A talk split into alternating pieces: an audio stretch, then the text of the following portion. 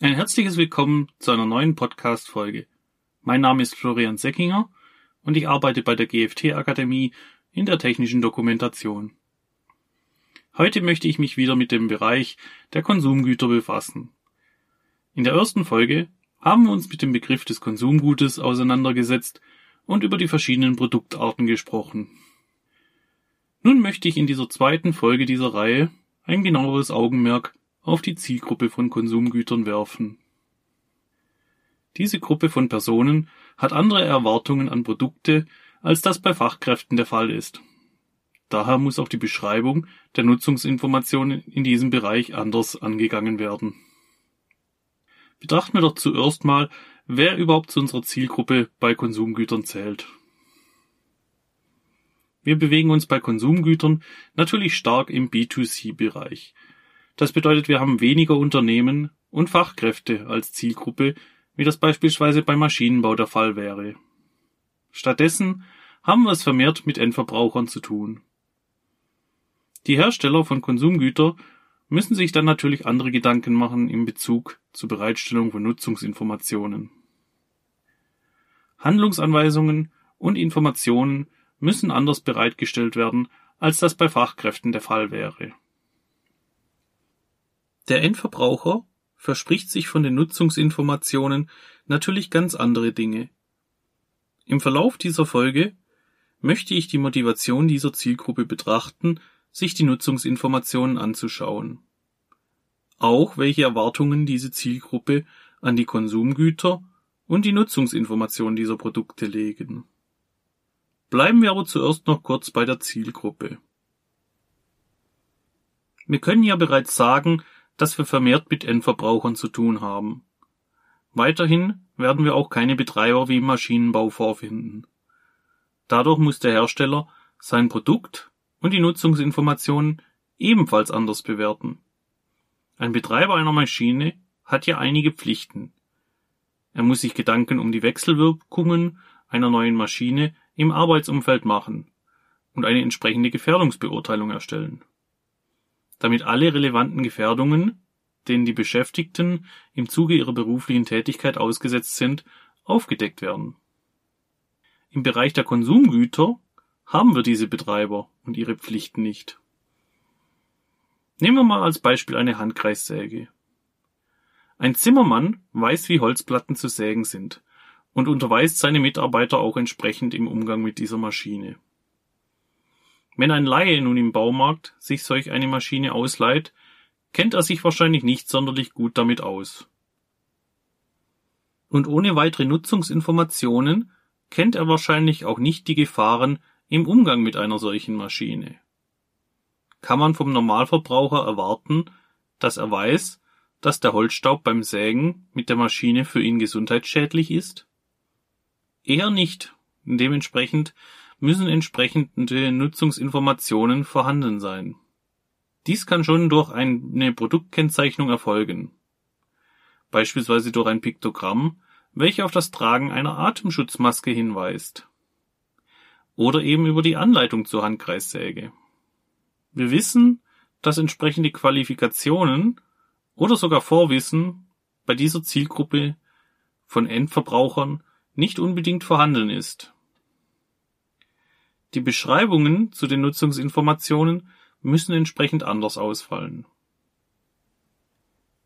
Aber welche Informationen stelle ich dem Nutzer überhaupt bereit? Welche Hinweise sind wichtig und muss ich hervorheben? Oder was ist, wenn etwas nur durch Fachkräfte durchgeführt werden darf? Ein Beispiel. Sie als Otto-Normalverbraucher kaufen sich einen neuen Herd im Elektronikgeschäft und lassen sich diesen nach Hause liefern. Würden Sie den Elektroanschluss Ihres neuen Herdes nun selbst vornehmen oder würden Sie das einem Elektriker überlassen? Viele denken sich ja möglicherweise, warum soll ich, nachdem ich schon einiges an Geld in einen neuen Herd investiert habe, nochmal Geld für einen Elektriker bezahlen, der mir den Herd anschließt?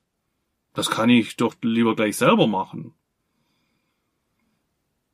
Sollen dem Endkunden dann Informationen bereitstehen, wie er einen Elektroherd anzuschließen hat? Elektroarbeiten sind aber nur etwas für Fachkräfte. Daher sollte sich der Normalverbraucher auch nicht mit solchen Dingen auseinandersetzen.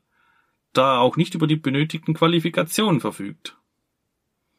Daher ist es natürlich nicht sonderlich ratsam, den Laien auch noch dabei zu unterstützen, solche Handlungen durchzuführen, indem man ihm Informationen zum Elektroanschluss bereitstellt. Denn sonst könnte er dies ja in Eigenregie machen und sich dabei aber der Gefährdung eines elektrischen Schlages aussetzen. Besser ist es, in den Nutzungsinformationen darauf hinzuweisen, dass der Elektroanschluss des Herdes nur durch eine entsprechende Fachkraft, wie ein Elektriker, durchzuführen ist. Was im Bereich von Endverbrauchern ebenfalls nicht zu unterschätzen ist, ist der Faktor Fanbase. Wir haben eine stärkere Lagerbildung auf bestimmte Produktmarken. Dies hat natürlich Auswirkungen auf die Kundengewinnung. Als Beispiel nehme ich dort gerne Smartphones oder Spielekonsolen. Dort bilden sich auch Lager bzw. Fanbases auf bestimmte Marken und Modelle. Der Endkunde will das neue Apple-Smartphone oder die PlayStation von Sony. Schafft er das dann wirklich, sich die aktuell nicht vorrätige, aber begehrte Spielekonsole zu kaufen? Will er dann schnell loslegen mit Spielen und sich nicht lange mit einer Anleitung beschäftigen? Daher müssen die Nutzungsinformationen, wie für Anschluss und Inbetriebnahme, recht einfach ausfallen, aber doch genügend Informationen beinhalten, dass nichts falsch gemacht werden kann und das Produkt am Ende beschädigt wird. Wir haben uns nun ein wenig mit der Zielgruppe auseinandergesetzt. Um das Konsumgut sicher zu gestalten und mit entsprechenden Nutzungsinformationen zu versehen, benötigen wir auch noch einen Einblick in die Motivation der Zielgruppe. Was treibt die Nutzer bei diesem oder jenem Konsumgut an? Welche Faktoren spielen eine Rolle? Hat der Nutzer überhaupt eine Motivation, entsprechende Nutzungsinformationen zu lesen? Möchte er nicht viel lieber ein kurzes Video dazu sehen und loslegen? Kommen wir daher zunächst mal dazu, was der Endverbraucher von Konsumgütern erwartet. Natürlich haben die Erwartungen an das Konsumgut etwas damit zu tun, um welche Güterart es sich dabei handelt. In der ersten Folge der Reihe Konsumgüter bin ich ja bereits auf die Unterschiede zwischen Verbrauchsgütern und Gebrauchsgütern eingegangen. Ich verlinke Ihnen diese Folge in den Shownotes. Bei Verbrauchsgütern wie Lebensmittel möchte der Benutzer diese ohne großen Aufwand konsumieren. Ähnliches kann über Gebrauchsgüter gesagt werden. Diese müssen ebenfalls einfach zu verwenden sein. Oder der Benutzer erwartet abhängig von der Komplexität des Produktes eine entsprechende Benutzerinformation. Wo wir schon bei den Erwartungen der Zielgruppe an Nutzungsinformationen im Bereich der Konsumgüter wären. Eine typische Erwartungshaltung an Konsumgütern ist sicherlich, dass diese ganz einfach zu bedienen sind. Wofür benötige ich dort schon Nutzungsinformationen oder sogar eine Anleitung? Diese wird dann sicher nur selten gelesen. Für einen Kugelschreiber erwarte ich als Endbenutzer schließlich keine Anleitung. Für eine neue Küchenmaschine mit zig Funktionen kann das schon eher der Fall sein. Wahrscheinlich ist, dass der Endbenutzer trotzdem die Anleitung für die Küchenmaschine nicht liest, sondern einfach mal sein Glück versucht und das Gerät anschließt. Aber schon aus dem Aspekt der Haftung müssen entsprechende Nutzungsinformationen vorhanden sein, welche alle wichtigen Informationen für den Endbenutzer enthalten. Was muss vor dem ersten Einschalten oder für die unterschiedlichen Zubereitungsarten, welche die Küchenmaschine bietet, beachtet werden? Der Hersteller muss sich Gedanken über die Zielgruppe machen und was der beste Weg ist, um entsprechende nutzerfreundliche Informationen an die Zielgruppe weiterzugeben. Welche Hinweise stelle ich dem Nutzer beispielsweise auf dem Gerät zur Verfügung? Bei einer Küchenmaschine frage ich mich natürlich, welche Teile ich in die Spülmaschine packen darf. Dies kann durch entsprechende Symbole auf den Teilen dargestellt werden. Auch sind die heutigen Küchenmaschinen so modern, dass diese die Speisen gleich noch zubereiten. Entsprechende Kochfunktionen sorgen dafür, dass das Gerät heiß wird oder sich heiße Dämpfe bilden können. Hier wären Symbole an entsprechenden Stellen des Produktes auch ratsam, welche vor diesen Gefahren warnen. Ebenfalls sollte die Anleitung natürlich entsprechende Warnhinweise enthalten, welche vor den Gefahren warnen. Die Messereinsätze zum Mixen von Speisen sind beispielsweise sehr scharf und dessen Klingen sollten daher auch nicht berührt werden.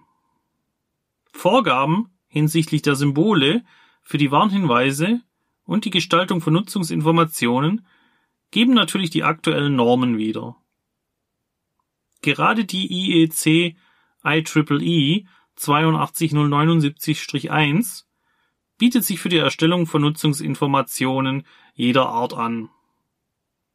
Auch für Konsumgüter, um die Anleitungen und Informationen dazu nutzerfreundlicher zu gestalten. Vor dem Ende der Folge möchte ich noch kurz auf die Bereitstellung von Nutzungsinformationen eingehen. Gängige Praxis ist immer noch die Bereitstellung der Nutzungsinformationen in gedruckter Form. Jedoch kommen ergänzende Bereitstellungsarten immer mehr ins Kommen. Beispielsweise Instruktionsvideos, welche zu den meistgesehenen Formaten auf YouTube gehören. Ein gut produziertes Video erhöht auch die Motivation der Endverbraucher, sich dieses anzuschauen. Weiterhin sorgen solche Videos auch für einen Imageschub und kurbeln die Verkaufszahlen an. Wenn der Endbenutzer dank einem Video das Produkt einfach verwenden kann, entschließt er sich auch dieses Produkt in seinem Bekanntenkreis zu empfehlen und verweist auf die produzierten Videos. Dies ist natürlich abhängig, wie gut das Video produziert wurde. Ein Video mit unterstützender Sprachunterlegung wird beispielsweise als sehr informativer empfunden, als eine Version, welche keine Sprache als Unterstützung oder nur Text im Video enthält. Die Informationen im Video müssen natürlich auch für den Benutzer verständlich dargestellt sein. Wir sind nun am Ende dieser Folge angekommen. Ich hoffe, Ihnen hat diese Episode gefallen. In der nächsten Folge werde ich über Risiken und Gefahren mit Konsumgütern sprechen und welche andere Schadensarten hierbei auftreten können. Ich freue mich, wenn Sie bei der nächsten Folge dann auch wieder einschalten.